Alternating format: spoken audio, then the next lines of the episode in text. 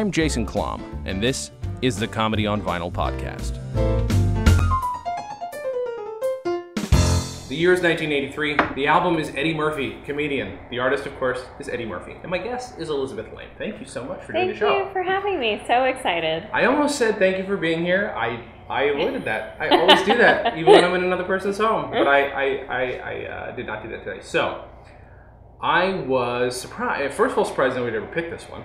I know, as was I. I thought, Yeah. I mean, this is the only real, I feel like, comedy album I could authentically say, you know, affected my life Sure. profoundly. Yeah, yeah, yeah. And I was like, there's no way this has not been done. I know. We did his first album, and that one's even more like. And I don't know. God, people are gonna hate me for this. I don't know if there's a TV special that goes with the first album. If that's raw, I don't think it's the same album. Okay. I could be completely wrong, but either way, this album is also Delirious, the TV special. Yes. So you saw it as a TV special. Right. Um, so when did you first see it? Were you supposed to see it? Yeah, probably not. I don't know how I first saw it. I, I, I do remember, I mean, I was in high school, so this was like 95 Mhm. probably. And I think I watched it with a group of friends at like a party. Mhm. I feel like it's like people who are alcoholics when they're like, I took that first sip and I knew I was different. I was so into it, and I like all of my other friends thought it was kind of funny, but I was like, "This is genius!" Oh, yeah. And um, and then it became a thing. Like I watched it all the time, Mhm. and then when I was in college, I lost the VHS I had of it, and so I was going to this little video store and they had a copy of it and I rented it so often that one day I went in and the guy was like like slipped me a, a burn of it. It was like Uh-oh. just just take this. like he was so ashamed for me. Oh my god! I, I love that you watched it uh, that many times. Is there was there a component to watching it to you that like helps you enjoy it, or do you like the album just as much?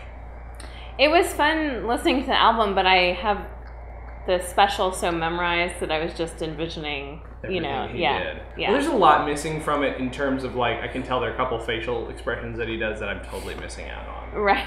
Uh, especially like I'm pretty sure maybe I've only imagined it, but when he drops the microphone as the ice cream, I know there's a couple things he does. yeah. Yes. Oh man, this album is. We, we can start out in terms of talking about the content. That if you are, uh, it's it's of the '80s. Yes. It's of a 23 year old man. Yes. So it might start out a little, uh, maybe not according to one's sensibilities. Yeah, it was weird listening to it now. Uh-huh. Uh-huh. you know, versus a 15 year old white girl in Yeah. suburban St. Louis. um, you know, I like it's weird. I have a hard time reconciling some of it, Yeah. but I'm like because he says the word faggot like Mhm. off the bat multiple times. yeah. There's like a mention of like you, you getting getting that AIDS on your hands. Uh-huh. You know, yeah. there's yeah. a lot of stuff that is not great. Right. And I don't know if it's just me clinging to something I want it to be, but I still felt listening to it like, you know, given the time that it was in, Mm-hmm. that he still did a great job of, even though he starts off by saying faggot, it's like reeling in those people Oh yeah. who are like on board with that and then kind of flipping the narrative on them. Mm-hmm. So that by the end of it, I feel like people still maybe had a new perspective on things. Yeah. Yeah. That might be a stretch, and I might be just trying to. I was doing the same thing listening to it though, and yeah, there's a part of me that wants so hard. Like it's not like listening to. Here's the thing: what we're dealing with is material, and I, in at least in my opinion, if you change as a person, because he's apologized at least for using the word, and you Mhm. know since.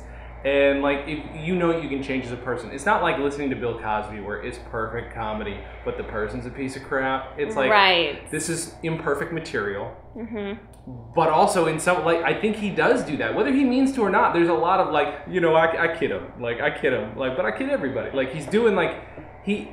There's no reason to apologize for that if he doesn't actually have a soft spot. Right.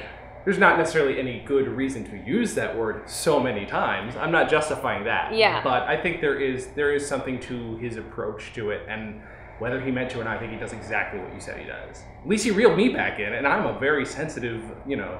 I I kind of listening to it now. I was like, first of all, I was horrified that as a young person I wasn't horrified. Do you know what I mean? Yeah. yeah like, but then I was like,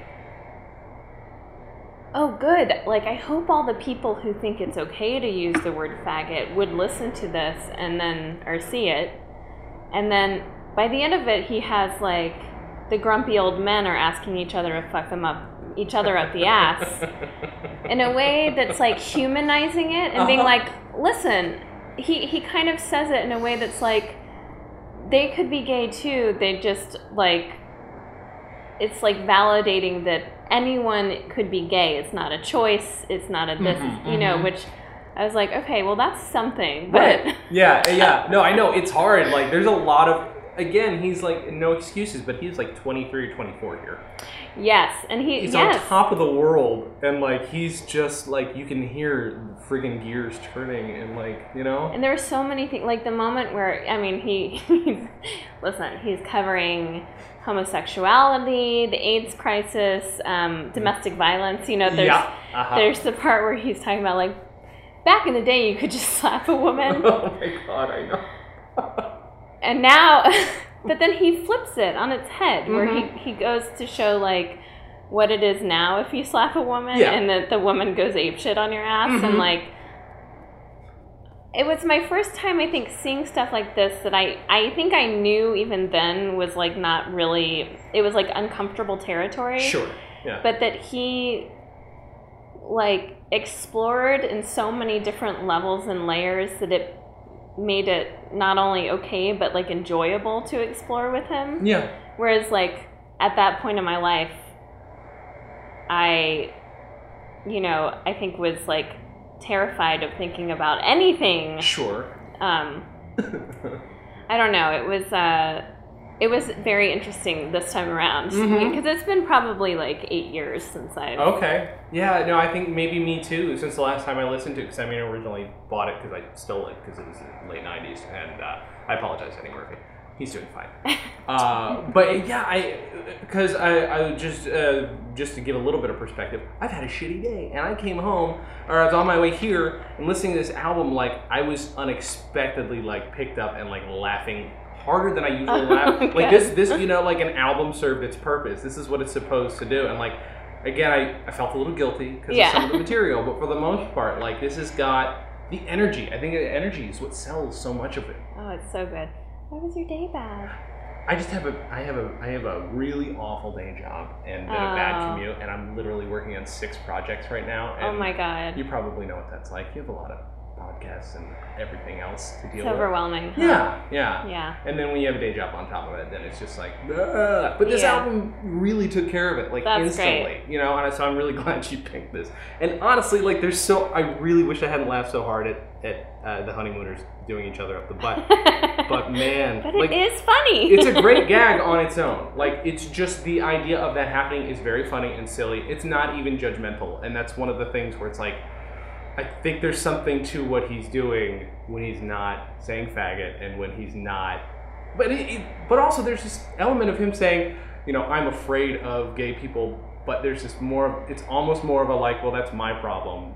Yes, there You know? seems to be, honestly, for a 23 year old, and especially back in that time, Mm-hmm. even though he is stepping in all of these landmines that we Mhm. recognize now clearly, he seems to be so self aware in a way that's like, was, is still to me, I'm like kind of in awe of it. As a 23 year old, even the like, the thing that he's talking about, you know, back in the day, women, you know, the man's driving the car and the woman's like, let me out of this car right now. And he's like, we won't be having any of that. And now, and then he's like, these days, she's like, let me out. And he's like, get out, bitch. Which is, it's, it's funny. Yeah, no, the bit is really funny. That's the other thing too. Like, uh, you can't do like the way we're doing it. You can't do it without doing voices because he's so. I, you forget how voice heavy he is Oh, yeah. and how accurate he is. His Stevie Wonder. Oh my god, so funny. Oh, and like he also it's that's a weird thing too where he's got this like bragging like hey I get to hang out with Stevie Wonder all the time but also like he's got this thing where he's just humanizing Stevie Wonder by just telling him to shut the fuck up constantly. You know that's thinking I, I'm not impressed. Take the wheel for a bit, motherfucker. That is one of my favorite bits in That the was so thing. good. I'd forgotten it, but it is one of my oh. I remember I did Stevie Wonder on the show once.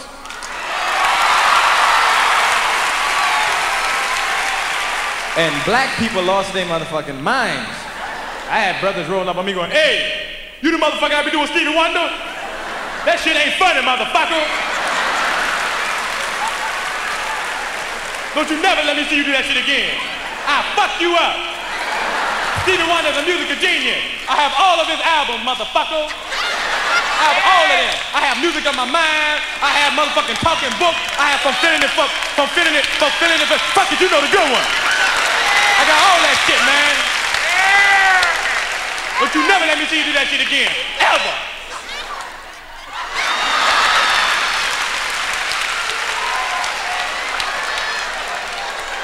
I got mad. I was hanging out with Stevie two months ago. I said, look, Steve, I get too much motherfucking flack over this impression.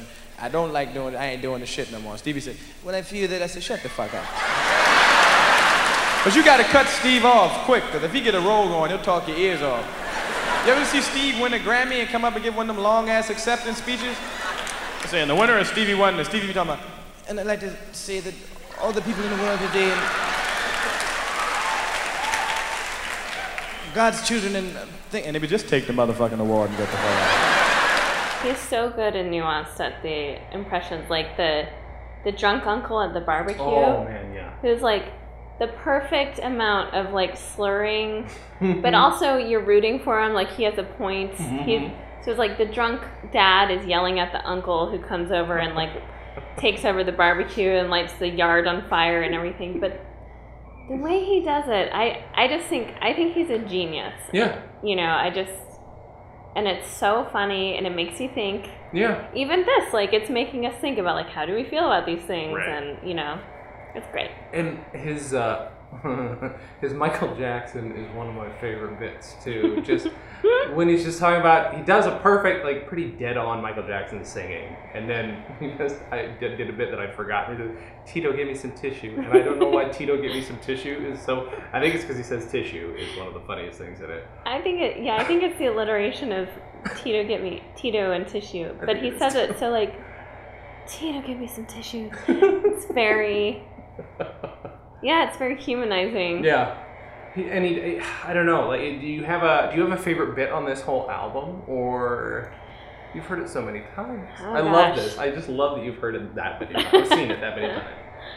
um i mean the ice cream bit is so good Mm-hmm. that whole thing is so great and then um, i think the i think the the bit the backyard barbecue and then it's there's an ant like a heavy set ant and she's running down the stairs and he does her falling down the stairs and her falling down the stairs it takes like 30 seconds at least Uh huh. and in the middle of it it's like ah i can't do it justice I know it's This so is- hard. Do you find this all the time on your podcast? Huh. It's just people retelling the jokes, but no, people don't do it enough. okay. Like I feel like if, if it's like Monty Python, that's like comes with the territory, Okay. but not enough. No, well, a lot of people though I don't think are. I don't know. Maybe they're not comfortable doing it. That they're not going to do it right. But I just did Eddie Murphy's voice, and some people might even find that offensive. So like, I don't care. if you just if you you know.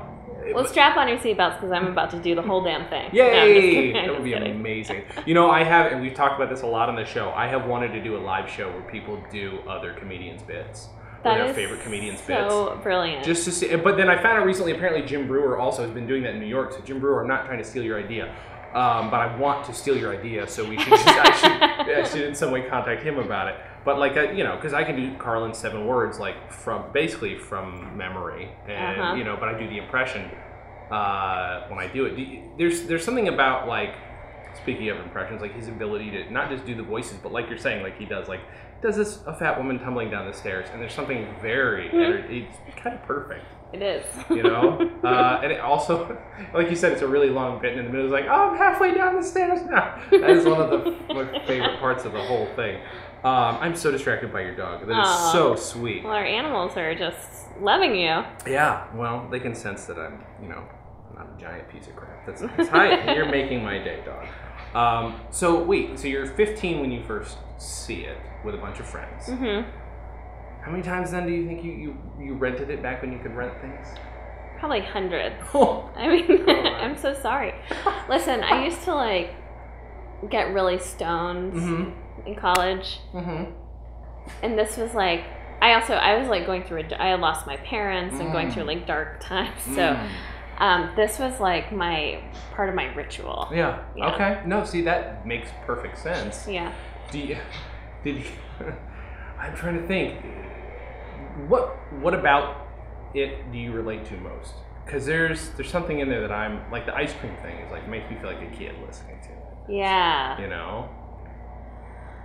I feel like at the time, I feel like, well, honestly, I don't think I'd been exposed to much comedy at all. Okay. So this was sort of my first exposure at all, anyway. Yeah. And then, um, I think that it did seem so taboo, but not like mean spirited. Yeah. You Yeah. know, there was something. So I think that was attractive to me. And like, I also grew up in like very privileged Republican. So I think back, that's what feels yucky about it, honestly. I think Uh-huh. back to like watching this with my then boyfriend Mm-hmm. and us laughing so hard at it. But now in hindsight, I'm like, he was laughing for all the wrong reasons. Right. Okay. Um, but there was like a safety to that in a Mhm. weird way. Sure. No, of course. Yeah. So, yeah, I don't know, but it definitely was the first time I was like, oh, comedy's a thing and it's a smart thing. It's not like people just making dumb jokes. Right. It's like he shaped the way I like looked at situations and people and Mm-hmm. you know. So that was exciting. That's awesome. Uh, did he? Hi. Uh, My dog is obsessed. I'm trying to think. Like it, it's so interesting because you've got this like just this heavy involvement with it, and like you said, it's this comfort thing. It's like it is for me with like I'm now doing a podcast about news radio because I've seen or heard every episode about 30 times. Oh, I love that. We have we have the DVD. Well, You you, do? can see it. It's, It's covered by best children's show. book. It is absolutely It's so show. And it's like it again. It's a comfort thing, Mhm. but also at the same time, it's a comfort because it's made so so so well. Right. Um, I'm I- I'm like that with Golden Girls actually. Oh yeah, yeah, yeah, yeah. I can see that. I, I get that. I think we own the first four. We haven't started watching them yet, but we have them as well, sitting around, Okay. kind of waiting. Is, any, is anybody doing a Golden Girls podcast? Because I feel like that needs to Yes, be cornered. for sure. Are? Oh Yeah. my god, dang it! Well, I just need to be on that show then. Um, I'm trying to think. Like, what else has this sort of? I mean, in, informed about your life? Can you identify anything, or is it just? Well, I I think I think like not to not to get too dramatic about it, but I It's don't. okay. I think that without this, I wouldn't have like gotten into comedy at all. Yeah. I didn't even know it was like a path. Yeah. until I saw this.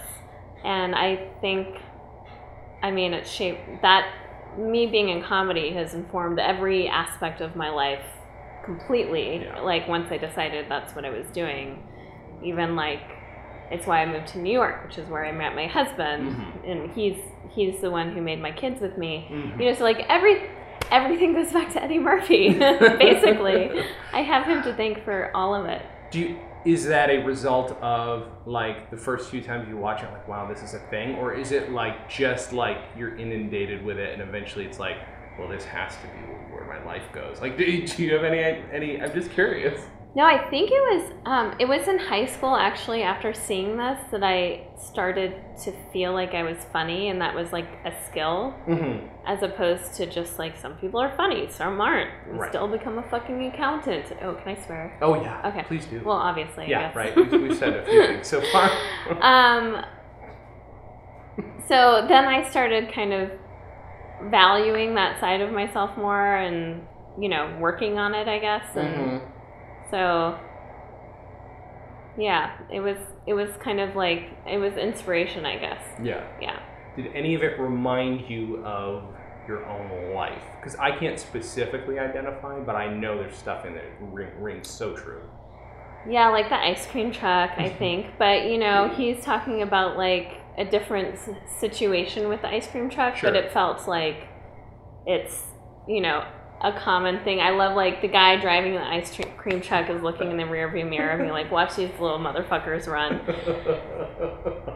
And it's like we've, I mean, if you lived around an ice cream truck, you would have to run after it. Oh, and the like, for me, that was like just the most frustrating and sometimes like shame filled thing as a kid, like Yeah. Jogging after an ice cream truck, so desperate for your ice cream. So there are definitely like through lines in there. yeah. I mean, this is the part where I'm like, was I just laughing at the expense of people whose lives I have no connection with? Maybe, You know, but I feel like that sometimes starts that way, though, right? And then eventually, maybe you appreciate it more. Sure, Right. we can all rewrite history and say, "Oh, I, I appreciated the, the smartest parts of it from the beginning," but like, I don't know. I know I laughed at dumb shit for the wrong reasons when I was a kid. Yeah, like I'm looking back and I'm like, I and my boyfriend at the time might have been laughing at the same stuff, Mm-hmm. you know, but now I'm seeing things a little differently and uh yeah, I don't know. That's but that's the whole purpose. I mean, like that's great. I mean, you're you.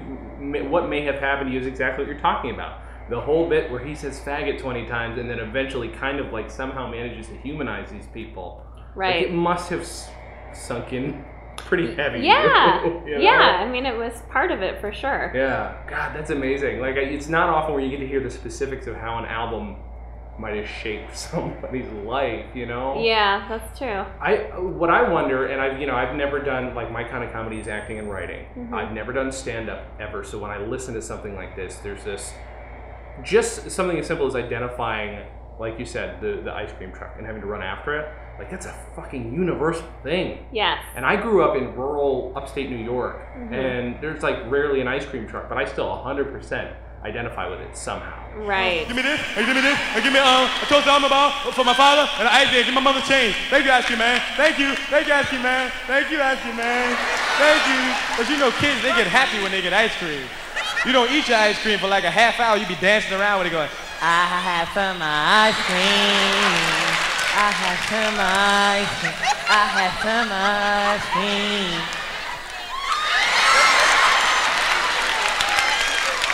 And I'm gonna eat it all. I'm gonna eat all. The ice cream be running all down your arm and shit. I'm about to eat all of my ice cream. Uh, there's always be one kid on the side didn't get no ice cream. And kids don't give a fuck. They say, You don't have no ice cream. You didn't get no. You didn't get no. You didn't get no. Cause you are on the welfare and can't afford it. He can't afford it. He can't afford it. I don't know where that comes from. Like, I don't know how that works. Like, at, in terms of comedy, like, the- is that a skill you think you can develop? Being able to nail down those specific things? I mean, I think in some ways, but I also I feel like he does. That's what he does is he like takes a situation and then explores like every side and like spiders out into all of the nuance so that it does feel sort of universal. Yeah. Which, like, he starts off by being like, "I don't want faggots looking at my ass," mm-hmm. and it'll start to get all hot. Yeah. You know, like really offensive. Uh-huh. But then by the end of it, he's talking about like two beloved humans, you Mhm. know, and who are fucking each other up the ass in a like kind of beautiful way. Oh. where by the end, it's almost like you get duped. yeah.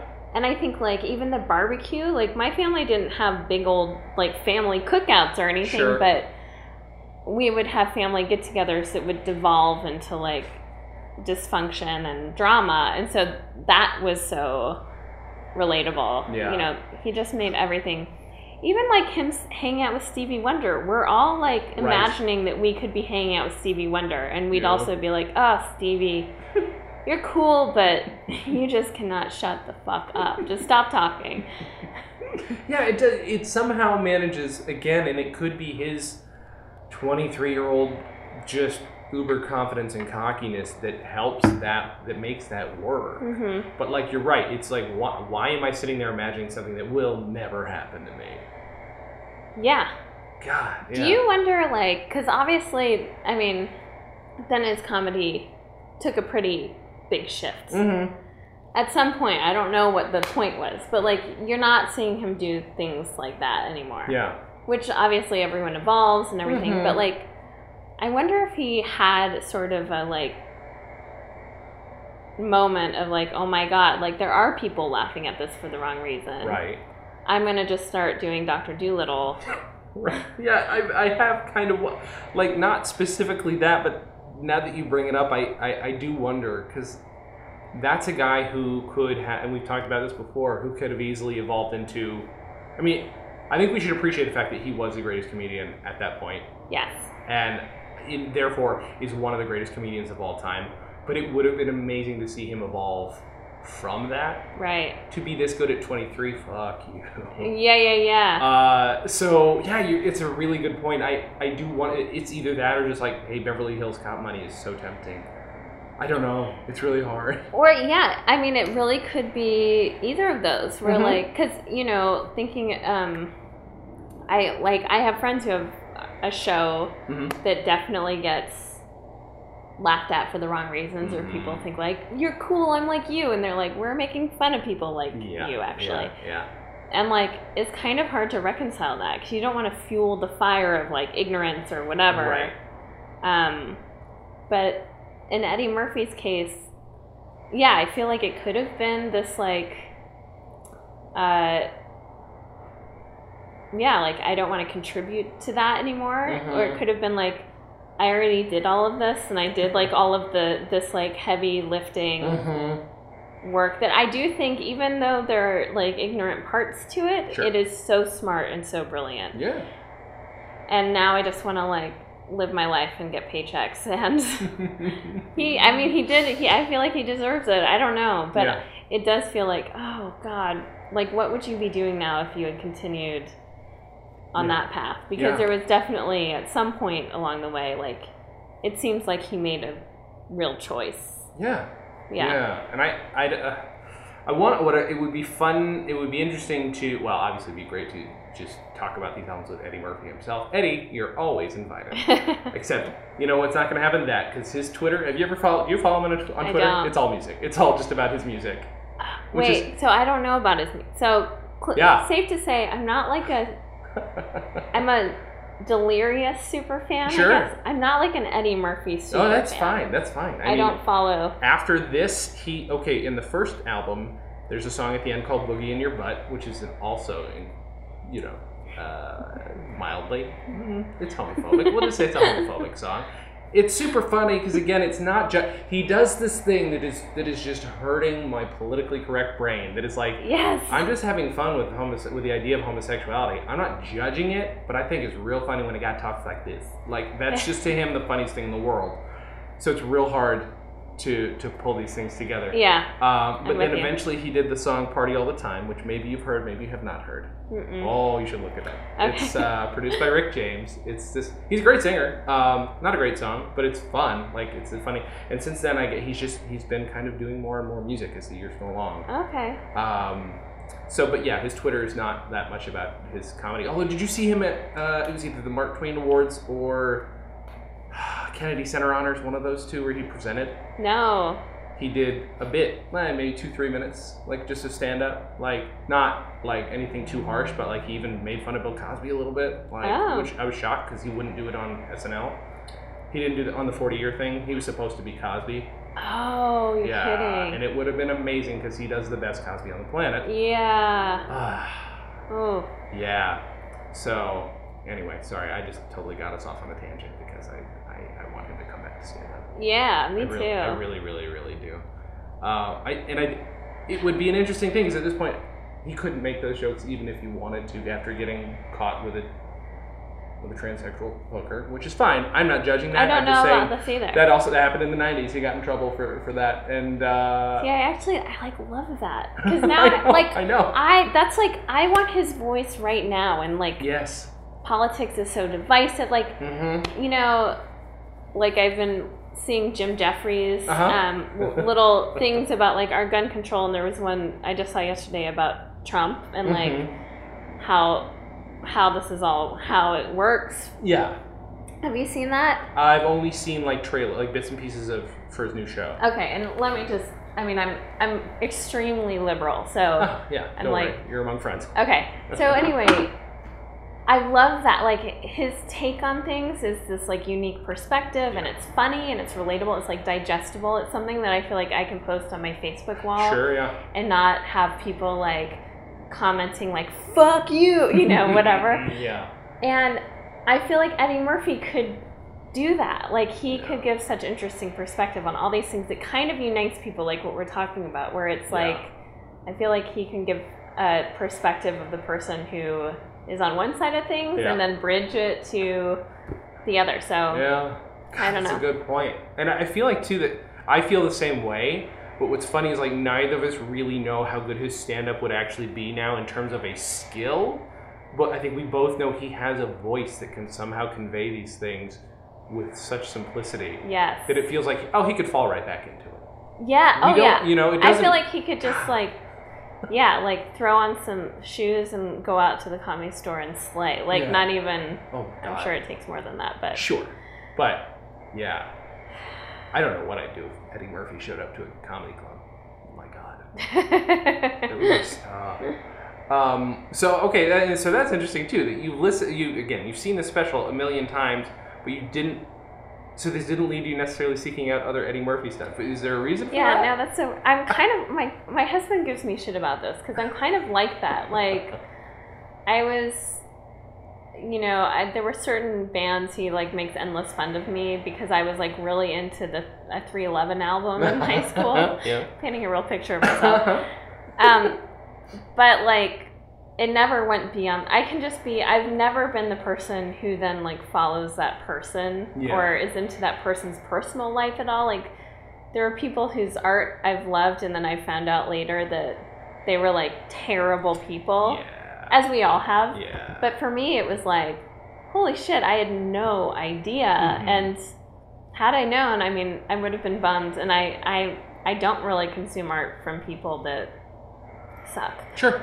So I guess I was living in glorious ignorance for quite a while. But yeah, I'm not like, I don't find out about the people behind the art very Yeah. often, which is, I don't know. There's there's something to that though. Uh, I've had people try and say, yeah, maybe uh, you probably don't want to talk about Cosby. It's like, well, no, I, I don't. I absolutely do not want. To. Actually, I will recommend highly that if you want to hear us talk about Cosby, the most recent time we did it was with Dan Telfer, and he just it's the most brilliant screed against li- even listening to. He's like, you should throw out your Cosby albums. oh. I will admit I haven't done it yet.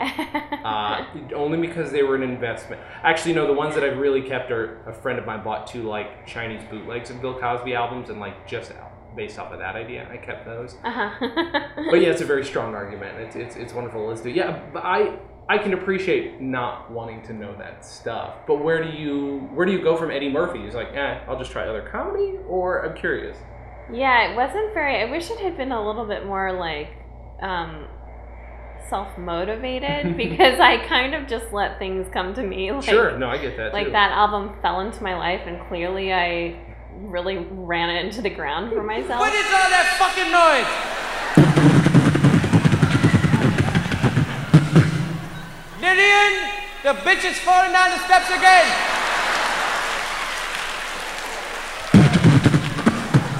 Oh, oh, oh, Lillian, Lillian.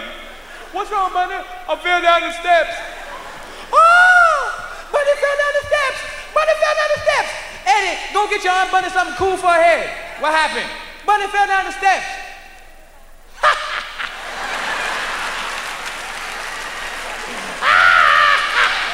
hey, Charlie.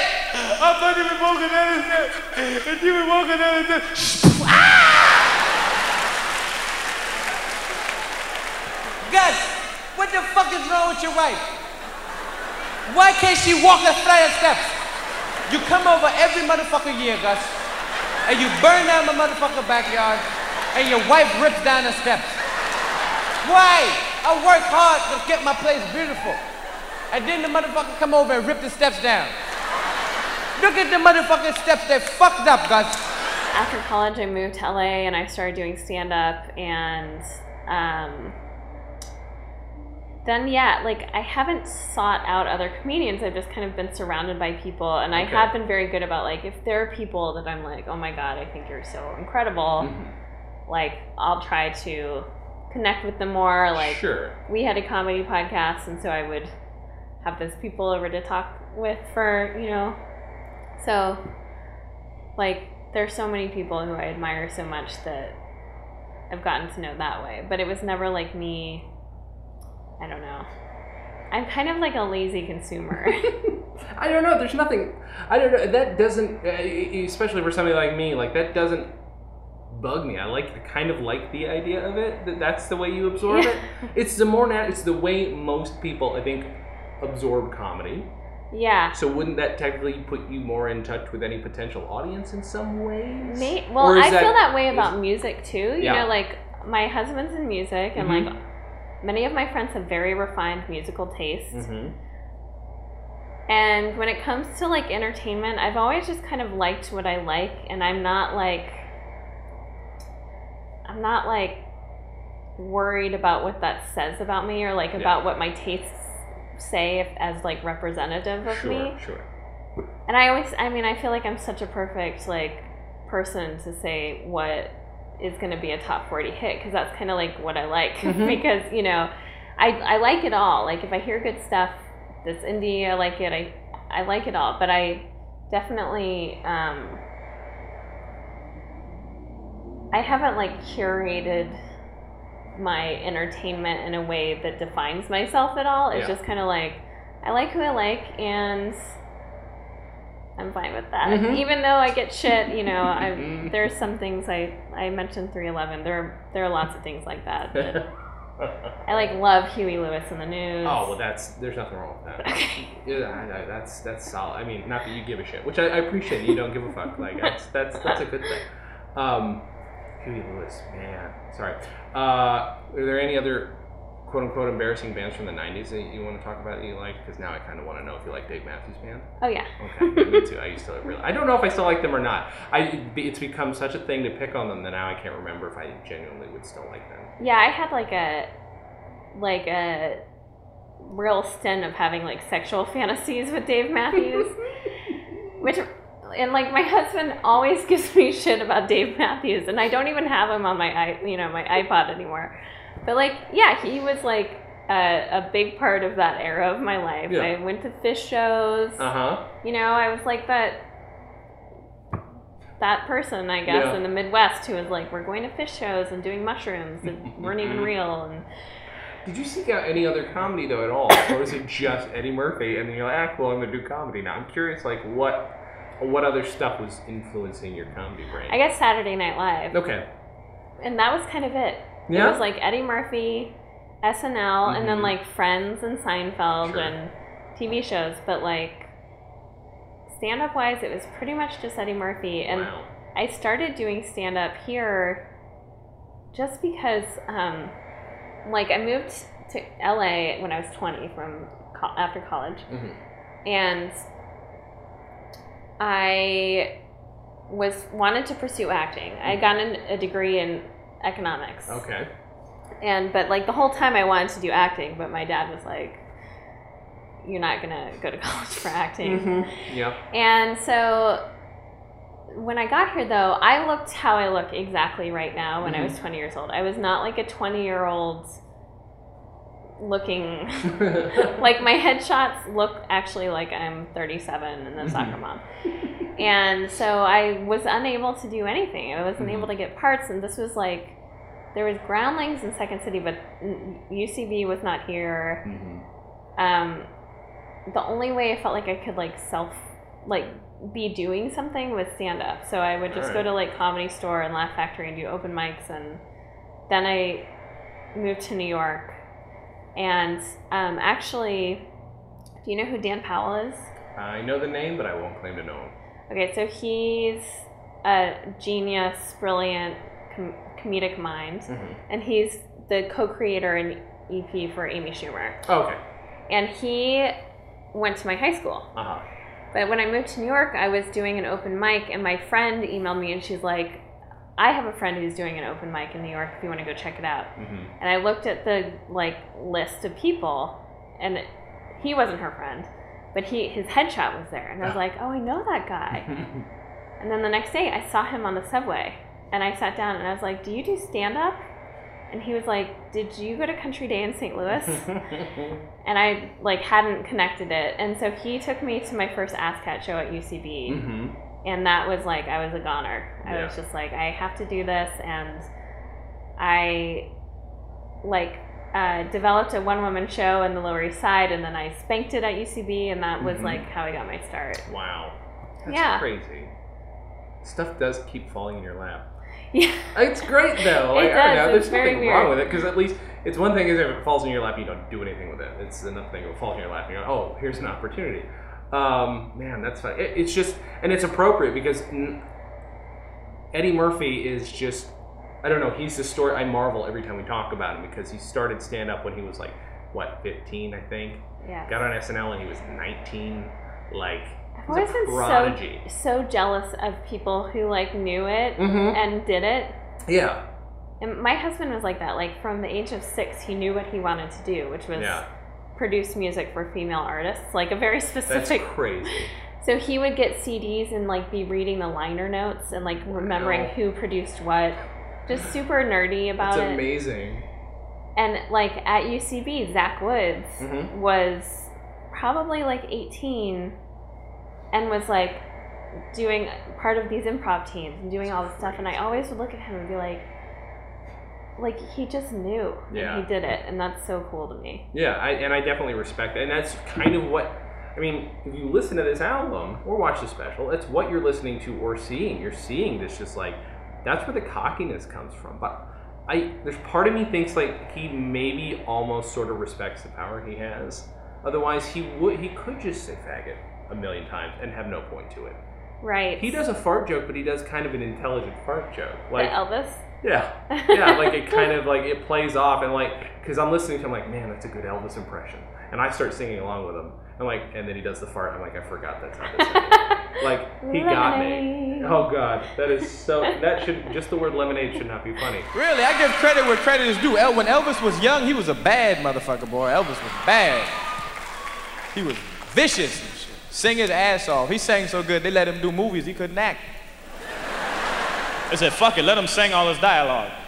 They did. Everything Elvis said, they said, Elvis, we gotta win this race. We gotta win this race. Elvis, want some lemonade? Lemonade. That cool, refreshing drink.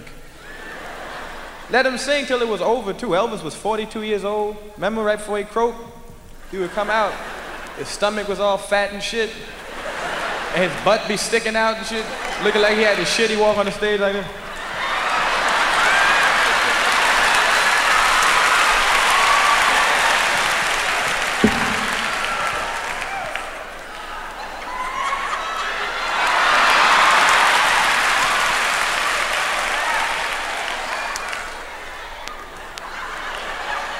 I've lived a life that's full.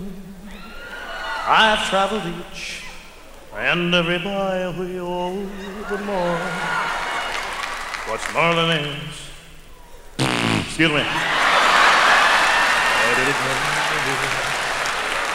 Sing.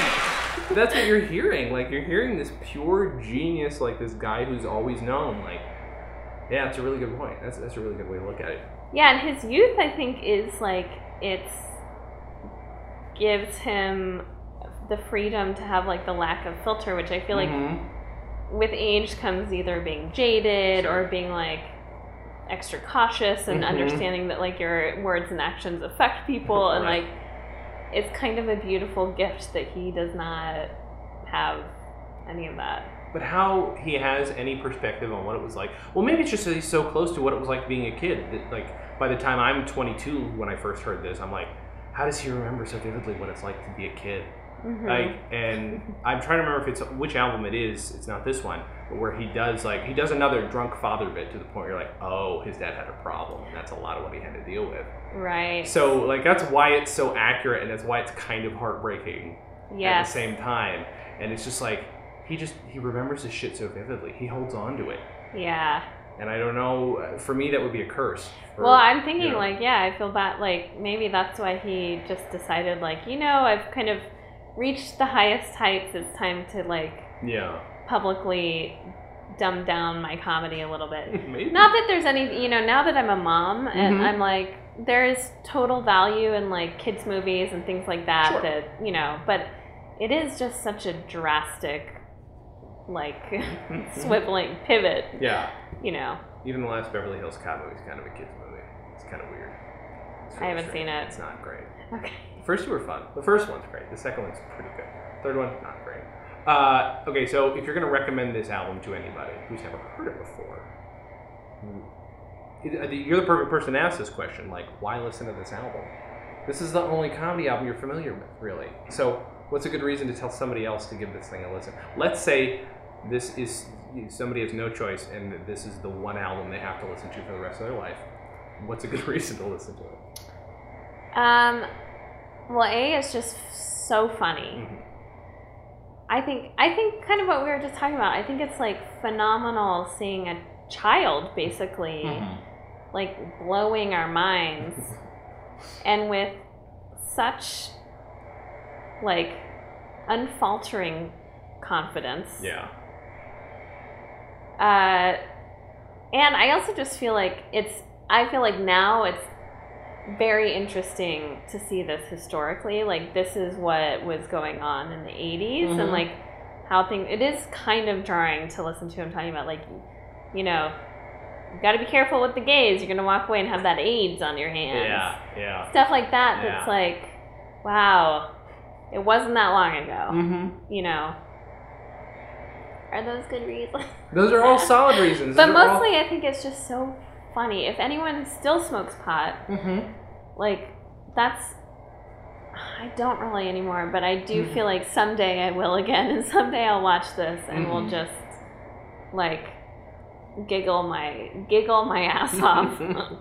I would recommend. I, I've never done this before. A good pairing would be to like watch this or listen to it, and then throw in Trading Places. And I don't know if you've ever seen Trading Places. Yes. It's one of my favorite movies of all time. But that'll show you this guy's range because that movie is it's the same kind of thing. Like in this, there's So a lot of like kind of you can't call it drama, but it's very realistic when he talks about mm-hmm. what it's like to be a kid. And then when you watch Trading Places, there's some shit where he's like a real like when his character turns into this garbage like yuppie. yeah. Oh, interesting. He's got so much range, and I just feel like this album is a really good example of that too. You don't get that in comedy albums too much. Yeah, and oh, I was gonna say like the kids stuff. Mm-hmm. I feel like what was so interesting about that in in Delirious is like he watching that I was like yes it it perfectly like encapsulates what it feels like to be a kid in the Mhm. sense that like oops sorry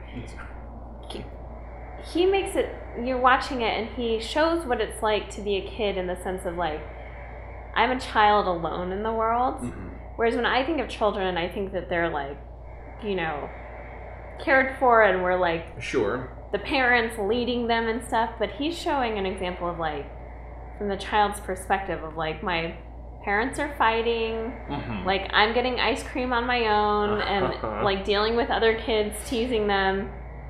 And he's the kid teasing the kid with the ice cream cone. Like he chooses to be the asshole in the situation, which Mhm. is so funny. yeah. I just, I, yeah, I love it. I think that that that whole moment, just say, "I got some ice cream." That whole song is kind of what it's like to be a kid, and it goes. It's it's got peaks and valleys, just this whole little bit. And Yeah. Do you want to lick psych? I get such a huge reaction too. I really love that. Ah, well, okay. Like I said, I don't know when this thing is going to come out, Yeah. but you can tell people where to find you, and if there's anything that might be coming up. yeah. Um. Well, I'm on Twitter at Totally Laime, and um, my podcasts are at totallylaime.com. Mm-hmm. We have three podcasts, and the names sound dumb. Mm-hmm. It's totally married, totally mommy, and then my husband has totally beverages and sometimes hot sauce. Um, and those are all just because the original podcast was Totally Laime, Right. and then I wanted to keep the totally thing. But now they found they sound so stupid, but we have fun. yeah, that's good. That's Yeah. perfect. Um, I, I really honestly like listening to the, the beverages show only because like I'm a nerd for that, that shit. And, Oh, good. And it, he and I have emailed a couple times. I'm like, you should try this and try this. because Oh, I- good. my Soda Stream is like this. It's become this sort of science lab. Oh, You know, like, yeah. like what can I do? I made Earl Grey soda. It's one of the greatest things I've ever had in my life. what? Yeah, it's good. That is genius. It's really good. Um, Oh, wow. Yeah. Um, so anyway, that's a fucking sidebar. Um, thank you guys for listening. Thank you again for doing the show. Thanks for having me. This is so fun. Um, go to comedyonvinyl.com. You probably already went there. Go to stolendress.com. Go, go to lookingforwardmovie.com. By the time this comes out, my movie should still be going out, one blog at a time. Uh, thank you guys for listening, and as always, have a good thing.